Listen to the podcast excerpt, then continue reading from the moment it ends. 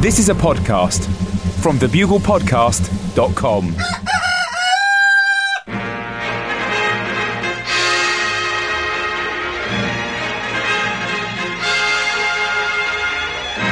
The Bugle, audio newspaper for a visual world. Hello, Buglers, and welcome to issue 188 of The Bugle, the universe's leading audio newspaper for a visual world. This week in stunning 1D, sideways, I think is our allocated dimension this week, with me, Andy Zaltzman, in London. And in New York, it's the Gandhi of gags, the Mandela of mirth, the Lincoln of laughter, the Pankhurst of putdowns, the Bieber of badinage. It's John Oliver. Hello, Andy. Hello, buglers. Uh, Andy, I met the largest human being uh, I've ever come into contact with this week. I Oh, think right. I met Shaq, Andy.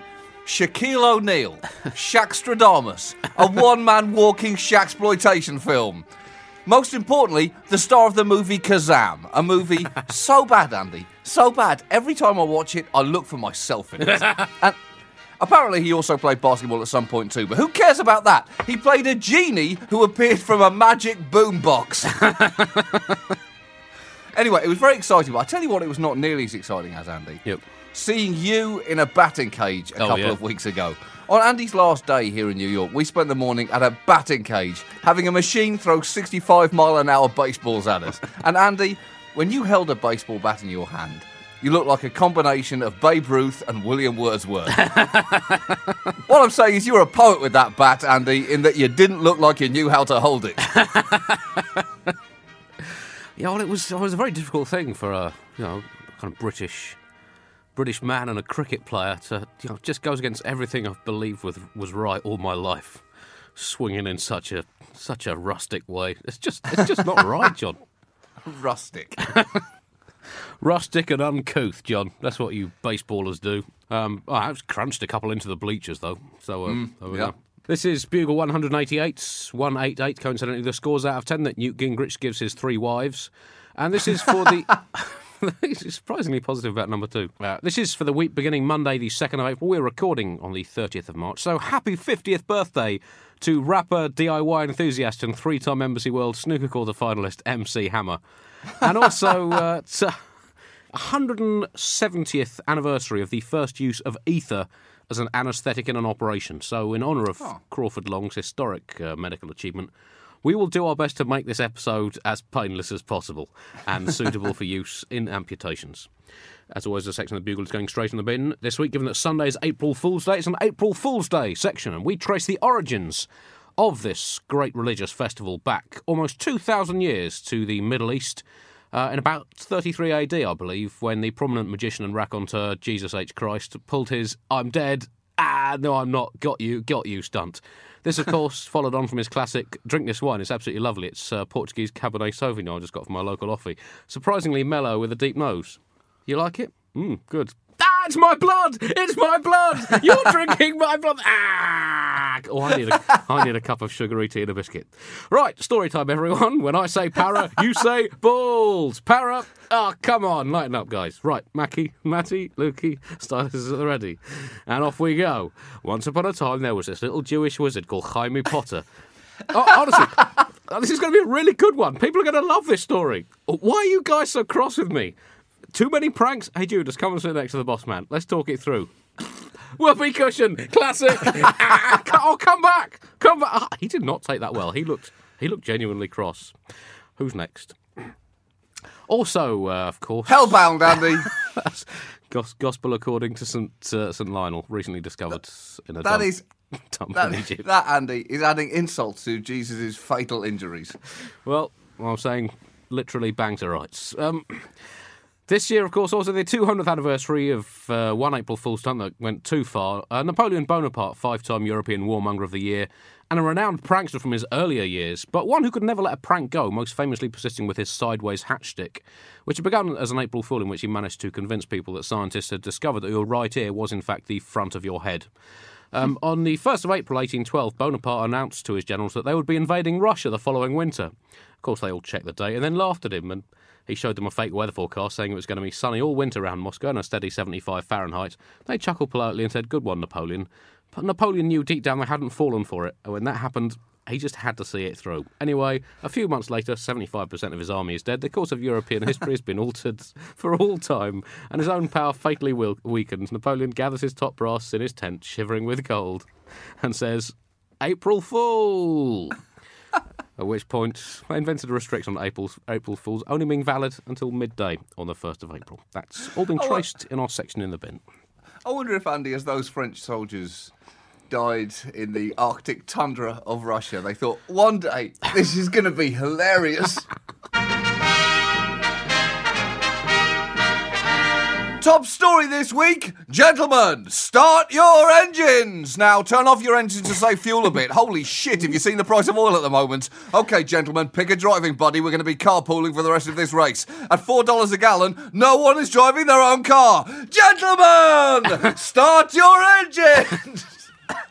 Andy, fuel comes in many forms. We can be fueled by a family's love, uh, an energy bar, religious fanaticism. Sadly, none of those energy sources can power a car, so they're all completely redundant. if I can't pour you into my car's gas tank, Andy, and pump you through my engine to propel my vehicle forward, I'm not interested in hearing anything you have to say.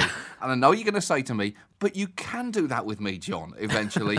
That's true, but not for millions of years, not until your body completely breaks down into oil. I can't wait that long. I need to go to the supermarket now. Well, that's the problem with you Americans. You want everything now.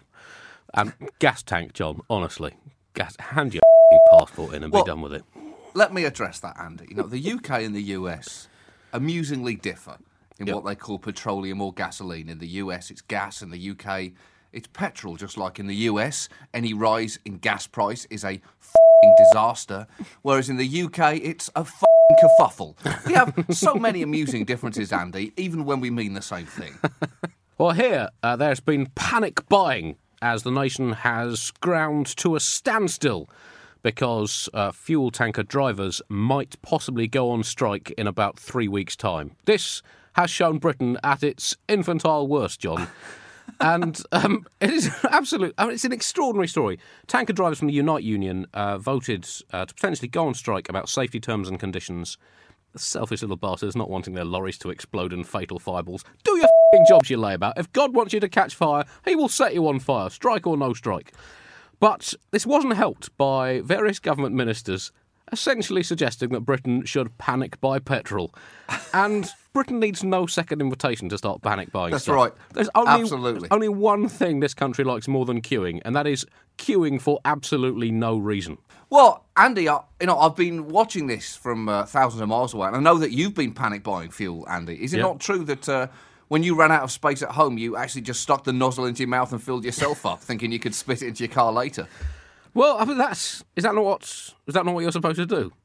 I know. I've got. Well, I mean, I don't. it's have not a, clear. Yeah, I don't have the a point great, is, it's not clear, so you're not in the wrong. Yeah, I mean, it's it's basically isn't it one of your five fruit or veg a day? It's, it basically started as vegetable or matter, didn't it? I think it's all five of them in one one juicy splurge. If you have, have Now, it with a I- bit of vinegar and chuck a, chuck, chuck a tomato down your throat, it's basically a salad.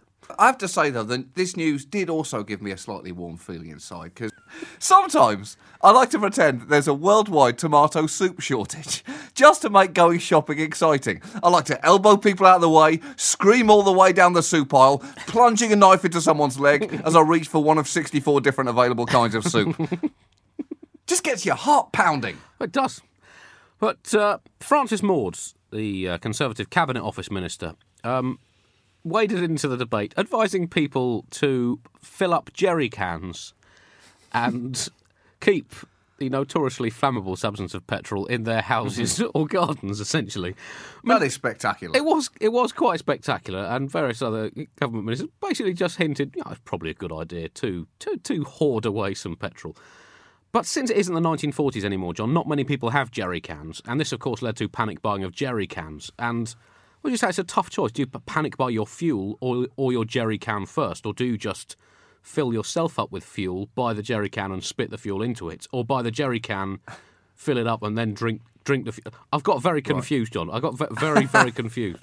Francis Well- Maude, uh, he also called for people to build uh, air raid shelters, put their gas masks on, and start pounding eggs in case the striking tanker drivers launched aerial bombing raids over towns and cities, Luftwaffe style. So j- just just to be on the safe side, John. Better safe than sorry. That's right. Also, Francis Maude's suggestion, Andy, is something that even a six-year-old wannabe fireman could tell you is a catastrophic idea. Is he f***ing crazy? He just made British garages Molotov cocktails. Britain just became 100% more flammable. Terrorists just need to smoke outside our garages, flick the butts over their shoulder, and then sit back and enjoy the fireworks.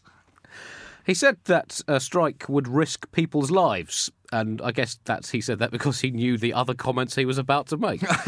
but, um, uh, and also, it probably didn't. The, the, strike itself did not risk lives as much as uh, his his comments making people risk electrocution by punching their televisions in frustration at the state of our democracy and its representatives, or even turning up to a hospital and finding that his government has shut it down. But still, I think, John, the point is, Maude just wishes he was a film star and could say, People of Britain, these are desperate times. We must be strong. This nation faces a deadly threat. People's lives are at stake. The future of the human race is threatened by the invasion of blood sucking aliens and their mega virus of death. And some tanker drivers going on strike. Too. oh, just cast me in anything. I will do it. I hate politics. also, I guess on the plus side, that if there is complete panic buying of petrol, and they reckon there's about two days' worth of petrol potentially left if the supply stops, which it might in about towards the end of April. Uh, it does reduce the chance of people self-immolating, which you know, so it will probably balance out the number of accidental fire deaths with the reduced number of self-sacrifices. So there you go. The government did stop just short of urging people to shit themselves at the trauma of it all or lie quivering in a heap waiting for the inevitable hook of the Reaper, but not quite as far short as would have been ideal. Uh, Francis Maude, just now before we started recording, has urged people to buy coffins and canapes for their funerals, given that they will almost certainly die at some point in their lives. Well, that's right, Andy. Eng- England was faced with this potential strike and they opted to freak the f- out. Why? Because that's what we do every time, Andy. We're not emotionally prepared for these kind of strikes anymore. We've become so comfortable as a nation that the restriction of anything we use, even semi regularly, can turn us into flame carrying psychopaths. Just ask the French. They're used to lorry strikes, so they can cope much better. They just give it a Gallic shrug and go back to mending their berets, which got torn when they fell off their bicycles while reading poetry, swerving to avoid a croissant, and the garlic around their necks failed to break their fall. I presume, I'm guessing, that's just a high percentage guess. Andy, French lorry drivers strike so often that 80% if, of the time I'm... they don't know what they're on strike for.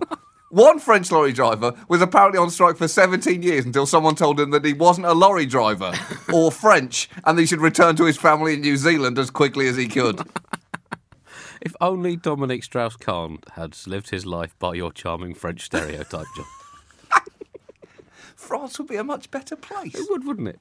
Edmund King from the uh, AA Motoring Organisation uh, criticised the government, said if drivers followed normal fuel buying patterns, there would be no fuel shortage whatsoever. We now have self inflicted shortages due to poor advice about topping up the tank and hoarding in jerry cans whilst uh, Brian Madderson, the chairman of the independent retailers group RMI Petrol, accused ministers of making a crisis out of a concern and said that they should have sought industry advice weeks ago on how to avoid fuel shortages. Now, John, these critics might have a point, but they just, just do not understand how politics works, John. What you do in a situation like this is you wait until the last moment and then maximise political capital by childishly grandstanding about the issue and turning it into a simplistic four legs good, unions bad issue, whilst diverting attention away for either from controversial budgetary measures or the taxation of foods that no one in the cabinet would even consider eating. I think these guys should do their job and let the politicians do theirs.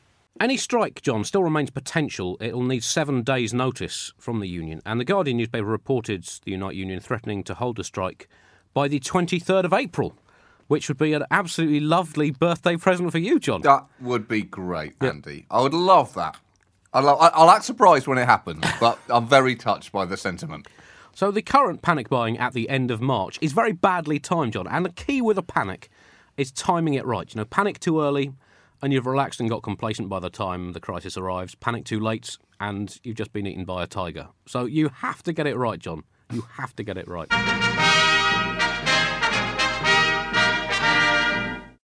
American fuel news now. And well, American panic buying is a lot less fun, Andy, to be honest, because when Americans panic buy, people get shot.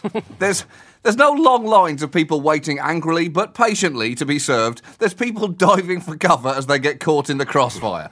When Americans panic buy petrol, Andy, it doesn't look like Merseyside. It looks like Mad Max, which is which is not to say that they don't have an emotional trigger as well as a physical one. Uh, according to a recent poll, which are now often so inaccurate you'd think that they were actually getting the results by literally asking a poll. but in a recent Reuters poll, more than two thirds of Americans disapprove of the way that President Obama is handling high gasoline prices, although most do not blame him for them. So they don't think that he bakes this shit pie, Andy. they just don't like the way that he's eating it. or serving it, presumably. oh, no, it's right. You don't like the way it's prepared. Uh, the problem is that in the past month, uh, US fuel prices have jumped about 30 cents to around $3.90 per gallon. Now, I'm aware that that price would make most countries say, it's dropped down to what? yes, that is unfathomably cheap. Let's just pour it down the toilet just because we can. but, you know, things are a little different here. You know, people use their cars all the time, uh, both out of absolute necessity, convenience, and astonishing laziness. It's some combination of the three. Gas prices are so important an electoral issue here that Newt Gingrich, in the final Hail Mary piece of campaigning, launched a $2.50 pledge. Uh, promising that if he's elected president, he will reduce the price of gas here to $2.50 a gallon. A plan based on absolutely nothing other than total confidence or an intention to water down all gasoline in pumps by around 50%.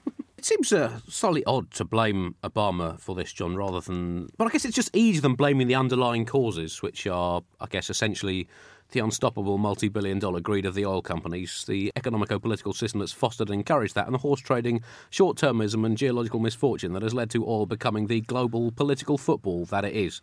But it's hard to vote out an oil company, John, or the Saudi government, or go back in time and redistribute carbon deposits more evenly around the world or make electric cars less shit. So I guess Obama is just in the firing line. And the Republicans uh, have helped the situation by blocking legislation to strip billions of dollars of tax breaks from the biggest American oil companies. These tax breaks amount to around $24 billion over 10 years. Now, you might think that's, that's quite a lot, but then you have to bear in mind that the top three oil companies, if they carry on at the current rate, will over those 10 years make $800 billion profit. So they can probably mm-hmm. afford it. And I think they might like to, whilst they're affording it, just go and piss through every letterbox in America just to make their points. Democracy news now. And Andy, if you were to run into democracy in the street and ask how it was doing, it would probably say, "Oh, fine. Fine, I'm doing really well. Thanks for asking. But if you were then to say, no, seriously, democracy, how are you doing? It would pause for a moment and then it would burst into tears. and you would back away awkwardly saying, Whoa, sorry I asked. Come on, pull yourself together, democracy. People start to stare. It can't be that bad. And democracy would say, It is. It is that bad. Oh, God, I'm so f***ed. Watching democracy in every country around the globe at the moment is like watching a game show. You're hoping for the best, but you know the chances are that country's going to be greeted with an eh eh sound and a man in a shiny suit saying, "Oh, that's too bad. Thanks for trying. Better luck again next time." the key problem with democracy in so many countries is money. Really, Notorious B.I.G. said it best, Andy, when he said, "Mo money." Mo problems. Of course, Biggie also said there are going to be some slow singing and flower bringing if my bugger alarm starts ringing, but that doesn't work quite as well as a critique for global democracy. It's still a good point from Biggie. It's just a different point. It's a, it's a point about home security and arguably about the limits of some intruder laws. well, in Britain, we've had a bit of a democracy glitch uh, in which the um, Conservative Party co treasurer, Peter Cruddas, had to resign after he was caught by uh, in an undercover newspaper sting, um, basically hawking dinner with the prime minister and the influence it involves for two hundred and fifty thousand pounds a pop. Huh. Now, in his defence, John, that was two hundred and fifty thousand pounds for the dinner, and at these dinners, they do serve unbelievably expensive food, John. I mean, we're talking. Well, they better had. You know, we're talking unicorn carpaccio here, John. I mean, that's that does not come cheap. So, what does that taste like? Uh, I think it tastes like chicken. but but really expensive yeah, pointy chicken. That's right. In the, in the footage, he's heard to say 200 grand to 250 grand is Premier League. What you would get when we talk about your donations, the first thing we'd want to do is get you at the Cameron Osborne dinners. And as you say, Andy, for a quarter of a million pounds, that had better be one hell of a dinner. You'd better be, if it's not unicorn, you'd better be eating roast swan that has been wrestled to death in a pit in front of you by the Queen herself. the government quickly hit back, saying the meals in Downing Street had not been provided at taxpayers' expense, and on some occasions, David Cameron had actually cooked for his guests himself. That, Andy, is not acceptable. If I'm donating a quarter of a million pounds, I do not want a world leader cooking for me, or at the very least, it should be a world leader of my choice and they should be topless. Incidentally, I would pick Canadian President Stephen Harper and I'd like him to cook a full roast chicken for me in his underpants and I would like him to be crying the whole time. Brings back so many memories. Cruddas uh, is an interesting man, John. He's a self-made multimillionaire with an estimated value of over eight hundred million pounds, and he made his money sounds- sounds on. nice. Yeah, well, he he left school with no qualifications, made his money on foreign exchange markets. Basically, one of Britain's top gamblers. He's a self-made multimillionaire. He's a former tax exile. He's a large-scale philanthropist, and he's a hawker of political influence for cash. He's a man of contradictions, John. He's both the kind of success story the Conservative Party wants to trumpet, and the kind of total shyster they are getting slightly embarrassed about. In the footage, uh, he sold the value of attending this dinner by saying, You really do pick up a lot of information, and when you see the Prime Minister, you're seeing David Cameron, not the Prime Minister. But within that room, everything's confidential. You can ask him practically any question you want. If you're unhappy about something, we will listen to you and put it to the Policy Committee at number 10. We feed all feedback to the Policy Committee. Now, that does not sound good, Andy. Even if you take that tape and play it backwards, it still sounds bad. And a Tory party spokesman said after Cruddas eventually quit in disgrace that he's only been in that position for three weeks, but it's clearly gone over the top and well beyond anything that would be tolerable to the party. It appears to be a case of him showing off. That is burying the lead there, Andy. The point is, he's o- he was only in the job for three weeks. That is a spectacular flame out. I'm guessing that he spent the first two and a half weeks brainstorming what is the most incredible and damaging way that I can lose my job? I could turn up to work naked, covered in a honey swastika, but that'll only really make me look crazy. I need something that brings the entire British electoral system into question. Hold on. I think I've got it. And then he nailed it, Andy. He nailed it like a cocky Korean carpenter. And it gets it gets even worse. The newspaper claims that the offer was made, even though Cruddas knew that the money would come from a fund in Liechtenstein that was not eligible to make donations under UK electoral law. Three weeks, Andy! Three weeks into the job, and he can do this kind of damage. Uh, this story has caused people in Britain to take a long, hard look at the electoral process before gagging slightly, turning away to catch their breath turning back, looking at the electoral process, gagging again, and saying, I'm sorry, I just can't do this, and then slowly walking away. Even Conservative donors have threatened to stop writing cheques out of sheer fear of how their donations are now being perceived. One donor said he was adopting a hedgehog approach and stopped giving altogether, saying, My checkbook has been put away, there is no possibility of privacy. Oh, that's the hedgehog approach? Please. Earn that term. I hope he at least curled up into a ball and then ate a saucer of bread and milk after saying that. Another donor said that businessmen should be praised and not vilified and attacked for don- donating money to political parties. And it- you know what, Andy? When you hear it like that, he's right. That's the, that's the thing about successful businessmen who spend much of their life in offshore tax havens. The system just doesn't cut them any breaks. Tory top brass was quick to say that uh, these comments uh, by Cruddas were completely unacceptable, and uh, he resigned pretty rapidly. But it um, it turns out, John, this was confirmed apparently on the flagship uh, Today programme on Radio 4 by Francis Maude, the aforementioned Cabinet Office Minister, that on the Conservative websites they advertise that uh, if you spend £50,000 to join, quote, the leaders group, then you get to have dinner with the Prime Minister. So he was merely just raising the price, John, of the official going rates. How do you fund elections without leaving politicians too open to corruption? I mean, the short answer is ah, you don't bother. Who gives a shit? That's the almost universal answer to that question. But suppose for a second, hypothetically, that you do give a shit. What then? Because one thing everyone seems to agree on is that campaign finance is. F- what people can't agree on is how to un it? Well, the Committee on Standards in Public Life in the UK published a study last November entitled Ending the Big Donor Culture. With a title like that, it's no wonder that the government had that report proofread first by their shredder. But the committee under Sir Christopher Kelly, recommended capping any individual donations at £10,000 and in return for that, making up the shortfall with public funding to the tune of 50 pence per voter per year. And all three parties in the UK uh, were reportedly completely against that idea, Andy. I mean, it does seem like a small price to pay for uncorrupting your potentially corrupt officials, but believe me, just if you want to feel better about it, Andy, don't fix the problem. Just use perspective to make you feel better about the scale of the problem that you have. because these problems pale in comparison to here in the US, where the election this year is predicted to cost in the region of $6 billion.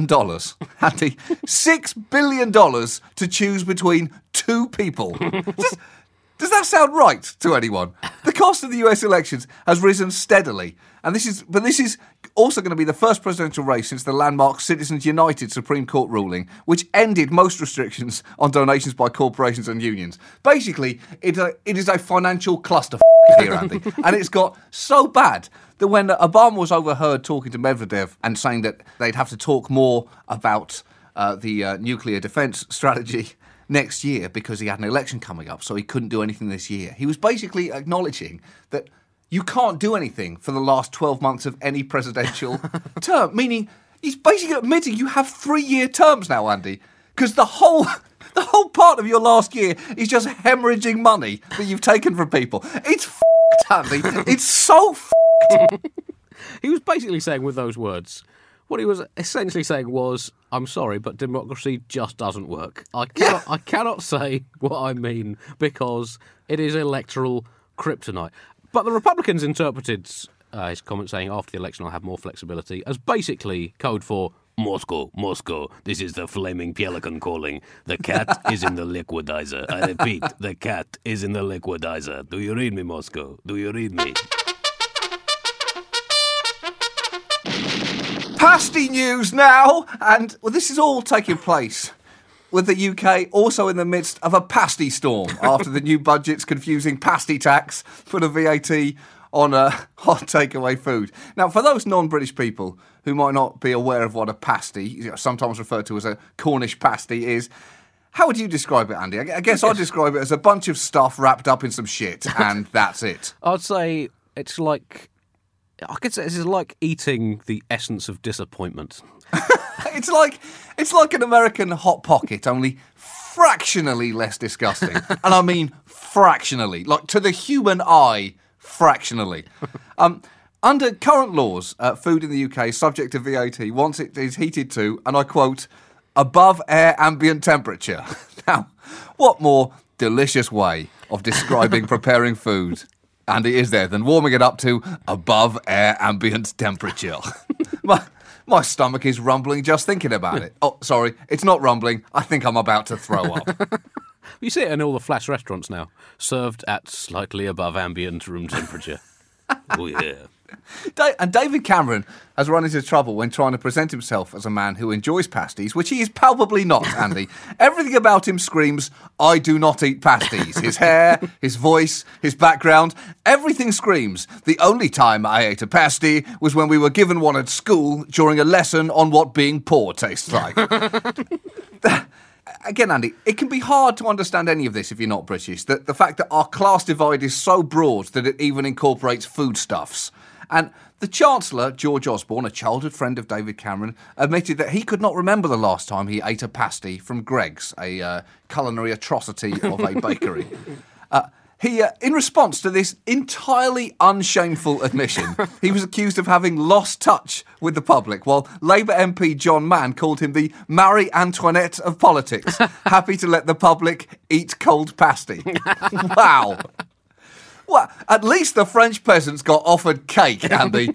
Hypothetical cake, not cold pasties. Marie Antoinette offered them cake and they beheaded her. what the f- would those French peasants have done if they uh, if she'd only offered them cold pasties? but accusing Osborne of losing touch with the public is, to me, like accusing a fish of not having legs anymore. If, if he did ever have touch with the public, it is so far back in the evolutionary history of the Osborne family that the last known Osborne to have to have had it is currently on display in the fossil section at the Natural History Museum. But David Cameron claimed that he'd eaten a pasty from a specific pasty shop in Leeds Station. And it later turned out that this pasty shop had not been open since 2007. So, what else is he lying about, John? Can we trust this man? I mean, he, uh, unemployment, he claims it's 2.7 million, but it might only be 30,000. He could be just trying to appeal to Tory voters by talking it up. The pasty has always been the honesty barometer of politics, Andy. Bugle feature section now, and Antarctica. Well, we first wrote the Antarctica feature section to commemorate the 100th anniversary of Captain Scott reaching the South Pole. Uh, it keeps being delayed because we just keep talking too much shit about other stuff. And it's now reached the 100th anniversary of him dying on the way back from having reached the South Pole. so, which is about six weeks after he reached the South Pole. And uh, we've just been told that we're getting kicked out of the studio in London Yeah. in eight minutes' time. So it's being shelved again, Buglers. At some point, maybe we'll find, I don't know, the 100th anniversary of, I don't know, Captain Scott being slightly nibbled at by a penguin. I don't know. But, um, That's right. so uh, we're putting that off. Instead, your emails.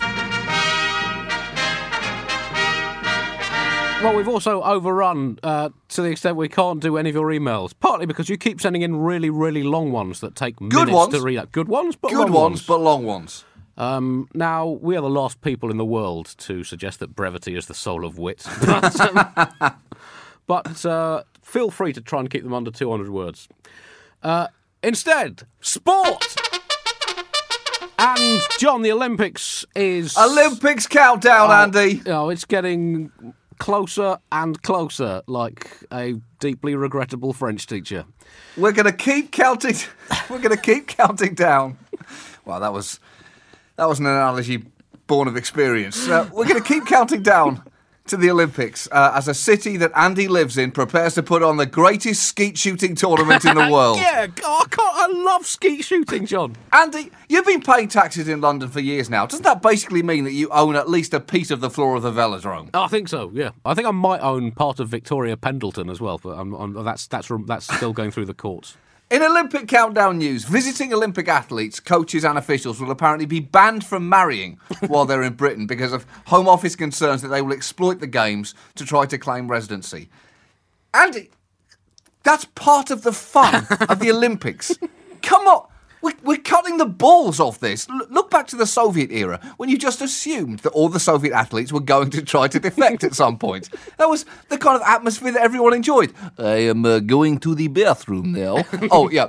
Sure, Pavel. Yeah, you go to the bathroom. Do you want to take your suitcase with you when you go, though? Uh, yes, thank you. I take suitcase with me to bathroom. Quality accent, John. Yeah, that was a bit of a, bit of a swing and a miss. That's for the But, you know, smears too. Yeah. But surely, John, they should be banned from marrying because they should be focusing on their sport, John. Although, I mean, some athletes find it an inspiration to get married. But um, from a cricketing sp- perspective, as soon as the Indian captain Mahendra Dhoni got married, his performance just completely collapsed. And the British tennis player John Lloyd, when he married Chris Evert, famously in the 1970s, I think within a year he dropped down from the world's top 20 to about 400. So maybe this is just helping them. This is just helping them focus Well, on yeah, their sport. la- last year, the- last year, two 16-year-old athletes from Cameroon absconded from Manchester Airport after competing in the Commonwealth Youth Games. Uh, whilst at the 2002 Commonwealth Games, uh, also in Manchester, almost the entire 30-strong Sierra Leone team also disappeared. And Andy. The- These defections are a good thing. It's basically just us stealing great athletes from other nations for nothing. Why on earth would we not be encouraging that? We should be doing everything we possibly can to tempt them into defecting. There's also been a food crackdown. Illegal hot dog, kebab, and ice cream vans uh, selling their wares during the Olympics will be impounded in special pens across London. And clearly, the Olympics, John, is a festival of sports, and one of its legacies is to create a, a more active nation with a greater regard for its own health. Um, that is one of the reasons. But the main reason is because the official food vendors, the likes of McDonald's, who are building one of their Yes. biggest ever restaurants in the middle of the Olympic Park, do not want to lose money to some guy with a kebab van.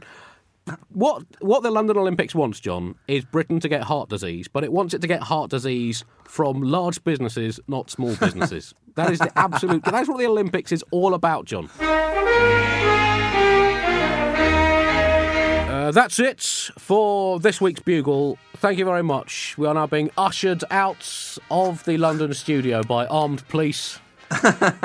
there's no movement. There's nothing to see here. There's well, I mean, it is a largely audial experience, the Bugle, anyway. So, um, thanks for listening, Buglers. We'll be back with Bugle 189, recording on Good Friday.